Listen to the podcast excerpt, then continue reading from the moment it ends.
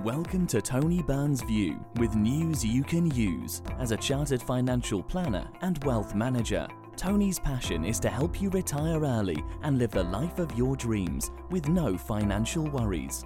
Now to today's episode. Why tax saving is important. Whenever I'm asked why tax saving is important, I explain that along with the right investment strategy, the combination of these two factors will maximise the investment return for an investment portfolio, even if the charges are relatively high. Why is this so?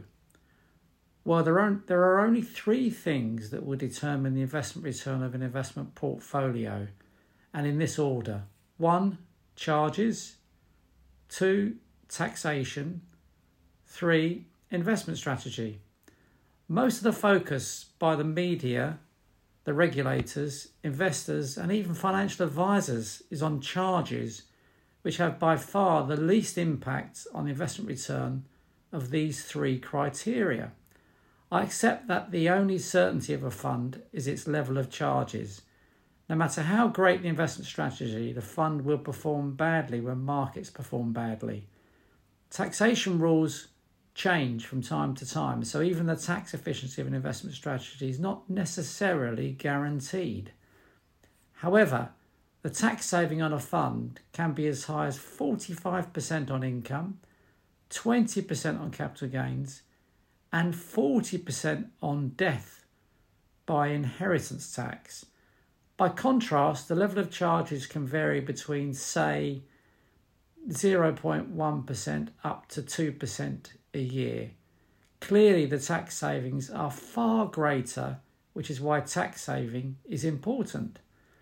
As for investment strategy, the difference in annual return between, say, the top funds and the worst ones could be 10% a year or more. Again, the extra returns possible for adopting the right investment strategy comprehensively exceed the savings you could make from investing in lower charging funds. Research shows that the average hedge fund produces better returns net of charges than the average retail fund, despite the fact that hedge funds have the highest level of charges of all funds globally. The reason for this is because hedge funds attract the very best fund managers who focus their attention on excellent investment strategies. So, the correct order of importance for these three factors is now one, investment strategy, two, taxation, three, charges. So, why the obsession with charges? It beats me. In all walks of life, there are businesses selling expensive products and services. Generally speaking, the highest quality brands charge the highest fees, and customers willingly pay the prices. A walk down Old Bond Street and a visit to some of the jewellery shops will utterly amaze you. You will find queues to enter into shops, some that require appointments, security guards at most entrances, and one shop that will only let you view or try on their watches as you cannot buy them on the premises as demand is so high. There is a waiting list of 18 months for their watches. Top quality demands top prices, period. Only in the investment world is there such an obsession with low charges, the least important factor. It is a race to the bottom.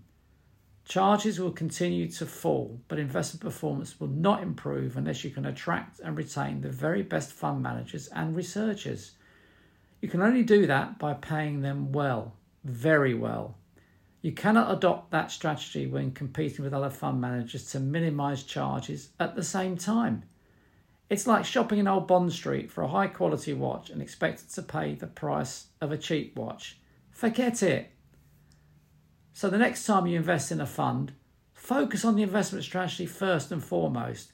Make sure you maximize whatever tax shelter is possible and don't get hung up about above average charges. I've always felt that it is the return net of charges that matters the most, not the charges per se. You know it makes sense.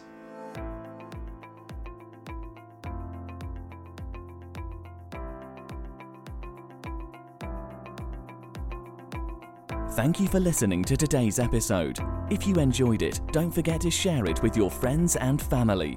For more information, head to www.wealthandtax.co.uk.